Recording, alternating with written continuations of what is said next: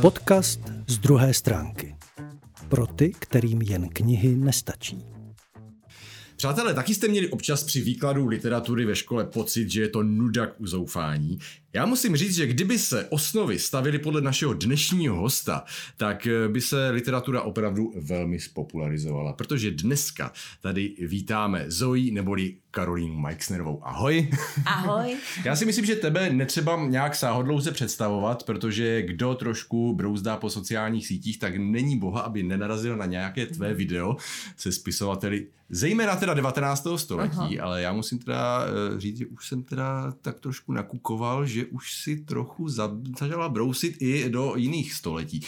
Takže prosím tě, čemu aktuálně se teď věnuješ zrovna? Jakému období? No, to se nedá takhle říct.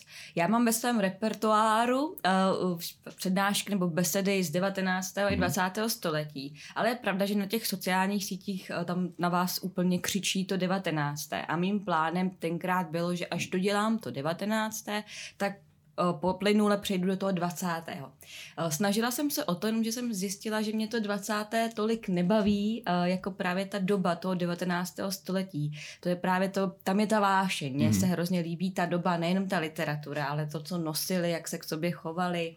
A to v tom 20. to postrádám a už do toho nedokážu dát prostě 100% toho nadšení. Mě říká zaujalo, že říká, že se ti líbilo, jak co na sobě měli, tak je vlastně to video, když si udělala, jak by třeba vypadala Božena Němcová oblečená v dnešní době, tak to byla taková narážka na to, co vlastně, nebo na to 19. století, jakože co by mohli nosit, co by chtěli nosit, měli nosit. To tenkrát, jelikož to jak to vlastně vzniklo celé, že tě tohle to napadlo? Tohle bylo úplně první moje video.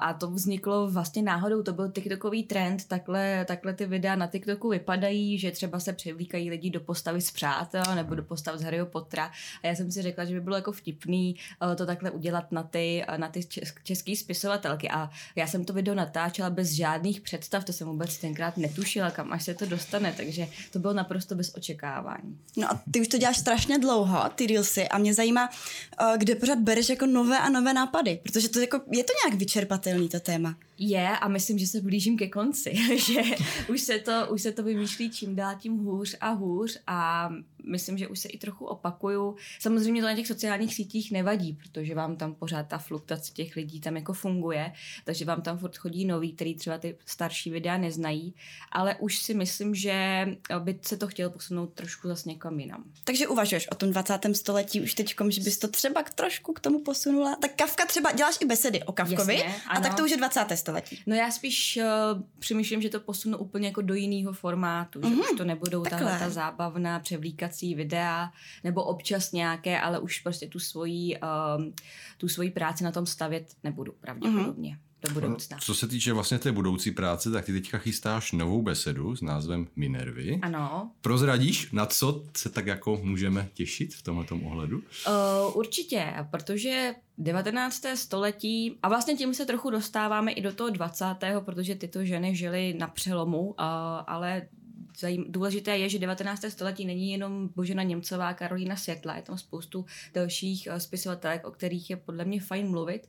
Je to třeba Eliška Krásnohorská, která se také zapříčinila o ženskou emancipaci a o ženské vzdělávání, nebo Růžena Jesenská, nebo Růžena Svobodová. A tato jména podle mě jako málo kdo si s něčím spojí, ať už s nějakým dílem nebo s nějakým životním osudem. A ty osudy byly neuvěřitelně zajímavé všech těch spisovatelek. Takže o tom bude beseda. A ty vlastně teďkom jsem si všimla, že to celé tak nějak směřuješ k těm českým ženám, k těm spisovatelkám, takže s tím potom souvisí i, že jsi teda udělala nový projekt, který se jmenuje Literární klub DAM. Ano. A ten teda probíhá především, jsem si všimla vlastně na platformě Hero Hero, kde jsi ho přesunula, kde vlastně je to trochu spoplatněné, ale já jsem si všimla, že ty z toho potom platíš aktivity toho klubu. Tak můžeš nám o tom něco říct? No určitě, protože já jsem chtěla založit takový jako vlastně spolek, který bude fungovat na členských příspěvcích, ale aby to nebyl oficiální spolek, abych se vyhla tomu papírování, tak jsem si vymyslela, že právě to bude fungovat takhle na platformě Hero Hero, skupinou, kde každý ten člen, a schválně říkám člen, protože ať se to jmenuje Literární klub DAM, tak to není jenom pro dámy. Je to pro dámy a každého hrdého feministu, jak já říkám, takže samozřejmě i páni jsou vítaní. Tak ti tam platí nějakých 120 korun měsíčně a právě za to potom každý ten měsíc dostanou seznam nějakých akcí a nějakých aktivit, které společně děláme. Takže třeba teďka v říjnu máme téma Karolina Světla. Je to z toho důvodu, že Karolina Světla byla u založení amerického klubu DAM, což byl jeden z prvních ženských spolků právě v 19. století a já jsem se nechala inspirovat touto myšlenkou. Takže na její počest máme toto téma, takže jedeme do Podještěckého muzea, kde ona vlastně žila několik měsíců nebo několik let s manželem, tak tam jsou ukryty nějaké její jako osobní věci a dopisy, tak na to se moc těšíme. Je právě, bude premiéra téhleté nové besedy věnované ženám v literatuře, čteme vesnický román a Kříž u potoka a spoustu dalších takových akcí. Já teda vím, já v tom klubu jsem totiž, takže... Já se budu muset pasovat teda do té role toho hrdého feministy, abych se teda mohla přidat. Já už neuvažuju, co si Petr, mám představit, hele. Hrdý feminista. Je podporovatel žen, by se dalo říct takhle. No podporovatel žen ne, ale hrdý feminista je podle mě člověk, který uznává to, že by jsme měli mít všichni ty příležitosti rovnocenné a stejné, což si myslím, že každý inteligentní člověk... V tomhle klubu už dávno jsem, takže je to dobrý, můžu si... Jo, no třeba v tom 19. století ty ženy psaly, jako, no to bylo i třeba žádané, jako vím, že když bylo národní obrození, tak oni chtěli, aby i ta žena jako byla ta spisovatelka, ale musí mít chtěli, jako... jenže muž mohl psát, ale žena snad potřebovala právě jakoby dovolení třeba manžela a podobně. 100% bez dovolení jinak nemohla, to jako, nešlo. A i tak na ní koukali skrz prsty, hlavně i ty ženy, jakože opravdu vy píšete, vy se nestaráte o domácnost a neměla to že, jako spisovatelka žena v té době lehké vůbec. Hlavně potom, když se chtěly ženy jako i pracovat a třeba jako učit, tak právě měly na výběr buď ta práce, to učitelství, to vzdělání, anebo rodina. Nemohli se vdát, když byly učitelky. To je hrůze strašný úplně. No a když jsme mluvili teda o tom, že by tam teda, že teda literární klub DAM, přímo tam je jako ta dáma, tak je i pro muže, tak čím bys tam třeba jako nalákala ty muže, nebo protože tam asi jako hrozí, že tam bude fakt spíš v tom ženském prostředí. No právě na ty dámy. No, to právě. Je takhle to vymýšlené. Na co jiného chceš lákat chlapa, pro boha. Jako. Takže ty se taky dneska přidáš. Já si myslím, že určitě 100% jen co tady dneska dotočíme, tak... Já mu to tam zařídím. Lezu na Hero Hero a jsem tam. Já se ještě vrátím k tomu natáčení. Taková ta obligátní otázka, historik z natáčení. Vzhledem k tomu, že ty si ty reelsy točila nejenom třeba někde v soukromí, ale nechci říct, vylezla si s tím na ulici, ale bylo to takové trošku i pouliční umění, což je strašně fajn. Bylo tam někdy něco, když se třeba někdo zastavil a říkal, Ježíši Kriste, co tady provádíte, z kterého vy jste divadla a takhle, nějaká takováhle historka, která se ti přihodila přímo při tom natáčení venku? Já myslím, že vyloženě někde na ulici před lidma jsem nikdy nenatáčela. Jednou jsem natáčela na přeplněné pláži Sardíny, tak tam to jako tam asi nikdo za mnou nepřišel náhodou, to patří teďka mezi jedno z mých nejoblíbenějších videí, kdy já jsem z toho moře a z té pláže udělala vlastně nebe spisovatelů, kde se nakonec všichni po smrti sejdou. A je to hrozně pěkný video, takže i když to bylo samozřejmě to natáčení trapný a můj přítel se propadal jako studem do země, jak on tam musel mi držet ty moje řasenky a košile a do toho mě natáčela, se tam rychle převlíkala na té pláži. Jo, bylo to zvláštní, uznávám, ale zešlo z toho pěkné video. No a pak vlastně já jsem nikdy takhle jako úplně před lidma nenatáčela. Že to nebylo takové, jako že by ti do toho někdo omylem vlezl a vznikla z toho nějaká... Ale mami, já jsem v tom možná to je tip třeba pro nějaké další natáčení, jakože zkusit do toho zapojit třeba to okolí. Co? No, to já zase nejsem takový exitouš. Až na tohle, jo? Že bys to takhle interagovala jako s okolím. V jednom videu se objevila máma, protože vařila vzadu v kuchyni, ale to je podle mě max. Chudák tam došla tak trošku omylem. No. Posloucháte podcast Z druhé stránky. Nesoudíme hosty podle obalu. Když mluvíš o té literatuře, tak fakt jde vidět, že mluvíš úplně s tou vášní. Kde to vůbec vzniklo, ta vášeň? No, vášeň k literatuře vznikla pravděpodobně, musím říct, asi už v dětství, protože když jsem byla malá a tak jsem byla v tom věku, kdy si děti vybírali ten svůj koníček, ať už sport nebo nějaký šachy nebo něco, tak já jsem se přihlásila do knihovnického kroužku u nás jako v knihovně v Turnově, kde jsme četli. A tam jsem vlastně začala chodit v 6 letech a odešla jsem od tamtať v těch 15 z té 9. třídy, kdy jsem potom nastoupila na střední školu už v Praze, ne v Turnově, takže jsem musela opustit to prostředí, takže já jsem prakticky v knihovně vyrůstala. Pak jsme měli docela zajímavého učitele na literaturu na střední škole, on to byl takový ten typ, co na jedničku to umí jenom Bůh, na dvojku já, na trojku všichni ostatní, co rád prostě kazili ty průměry a ve chvíli, kdy jste se chtěli dostat na vysokou školu nebo něco, tak jste prostě museli máknout. A tak já jsem mákla, mě na tom záleželo. A vlastně jsem si k té literatuře našla vztah. No a na té vysoké škole už se to jenom prohloubilo a tam jsem si našla trošku vášeň i k tomu 19. století, protože přesně tam nás ten jeden vyučující učil skrz ty pikantérie a ty drby a mluvil o té době tak jako přesně vášnivě a to jsem si řekla, to mě baví. A tam vlastně v té době, jestli se nepletu, někde vznikla i Zoe.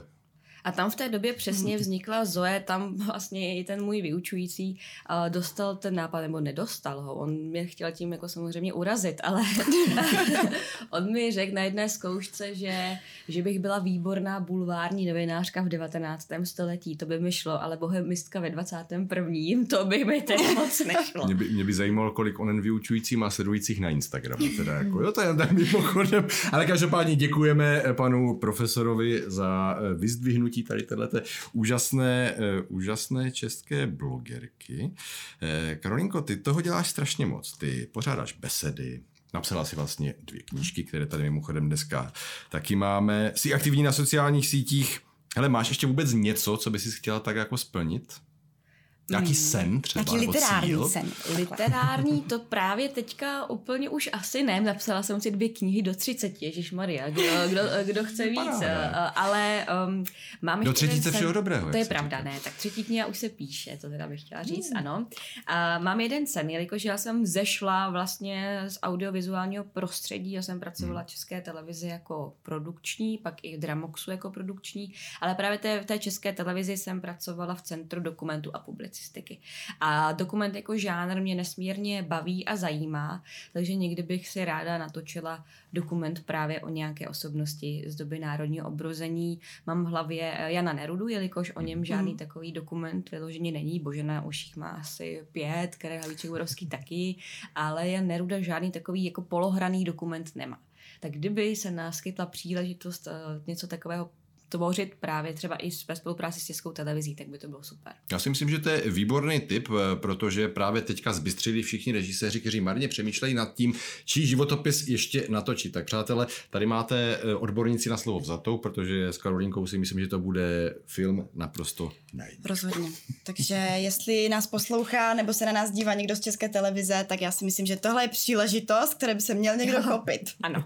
Každopádně, když ty vlastně věnuješ tolik času všem těm spisovatelům a teď jsi sama spisovatelka, tak jak se cítíš v té roli? Prozřela jsem. To je, jako musím říct, že dokud jsem nebyla... Neměli to lehké, jo?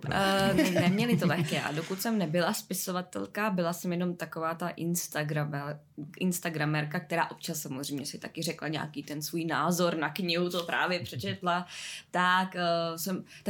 měla jsem pocit, že kdybych jako řekla, líbilo se mi to, nebo bylo to skvělý, tak vlastně sama sebe nějak jako ponížím, že vlastně správný kritik by neměl říkat, jako bylo to skvělý, že to je dobrý. Takže jsem se na každý knížce snažila najít něco špatného, abych dokázala nějakou svoji erudaci. Teďka z pohledu toho autora je to samozřejmě ošemetný, protože se mi to přesně děje, to, co jsem dělala nějakým těm autorům a není to úplně příjemný. Člověk napíše knihu, má z toho obrovskou radost, strávil na tom spoustu času a samozřejmě je jasný, že to není všechno perfektní a ten autor to sám ví a ví, že třeba teďka už by to udělal jinak. A tyhle ty jako rýpavý komentáře... On se vždycky někdo, kdo ti to ještě připomene. Kdo mi to ještě rád připomene.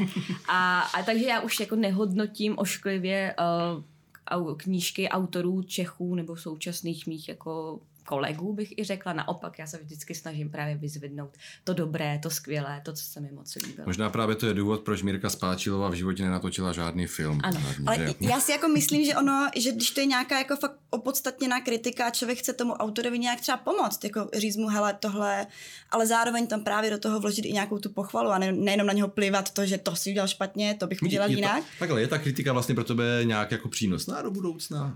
Nebo zohlednila si to třeba při psání aktuálně té třetí knihy? No určitě jsem se poučila v mnoha věcech a ona ta kritika, když ji člověk slyší jednou, tak je samozřejmě konstruktivní a člověk si řekne, jo, to je pravda, to udělám, jenomže těch takových instagramových příspěvků a postů je třeba 300, 400 a všechny jako opakují to samý, vlastně to od sebe i trochu přebírají a už potom... Jo, no, tak prostě ta kniha je krátká. No, mohla by být další, já už si teďka nic neudělám. Že, jakoby takhle, ty právě když jsi napsala ty knížky, tak kdyby já teď něco napsala a ty jsi mi řekla, hele, je to špatný, tak právě jako od autorky bych to asi brala vážněji, než od někoho, kdo pod tím příspěvkem jako komentuje jen tak, protože se nudí doma. No, jasně, určitě, pravda, ty jsi vlastně tím spisovatelstvím získala erudici na to, abys mohla být i tou kritičkou.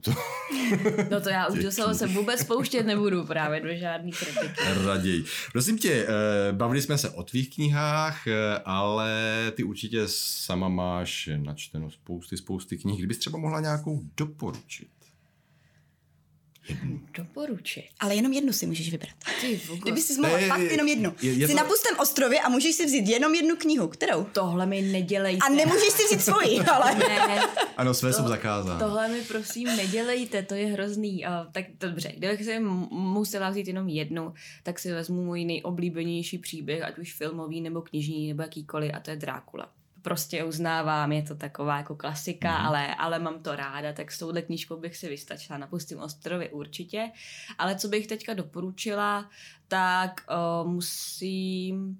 Jo, já to klidně řeknu. Jeden z mých prvních vlastně sledujících na Instagramu, Jakub Stanjura, který mě vlastně od začátku podporuje, už úplně od těch začátků, kdy jsem teprve dělala podcast, tak teďka nedávno vydal knížku. U nakladatelství Host, jmenuje se Srpny. A je skvělá.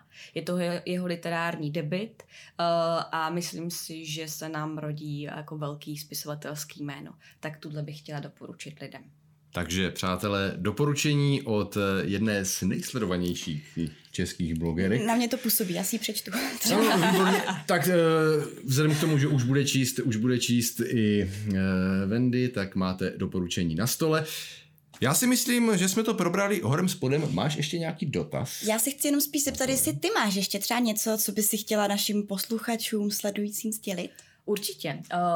Tak kromě toho, že dělám to, co dělám, to jsme si teďka řekli, tak teďka jezdíme i turné s listováním. Právě dneska jsem tady, protože v Ostravě dneska budeme vystupovat, tak to bych možná chtěla pozvat ještě posluchače, protože určitě se tady po Moravě a celkově ještě turné rozhodně nekončí, tak bych chtěla pozvat, jelikož je to vlastně listování, pokud nevíte, tak je to takové scénické čtení a je to průřez s tou mojí první knihou, Průvodce literární hysterií, je to takové napůl divadlo, na půjčtení, velmi zábavné, myslím, že docela úspěšné, takže to bych chtěla pozvat vaše posluchače. Takže do Ostravy už to dneska asi nestihnete, ale kdyby náhodou, tak sledujte, kde to vlastně najdou termíny tady tohoto listování.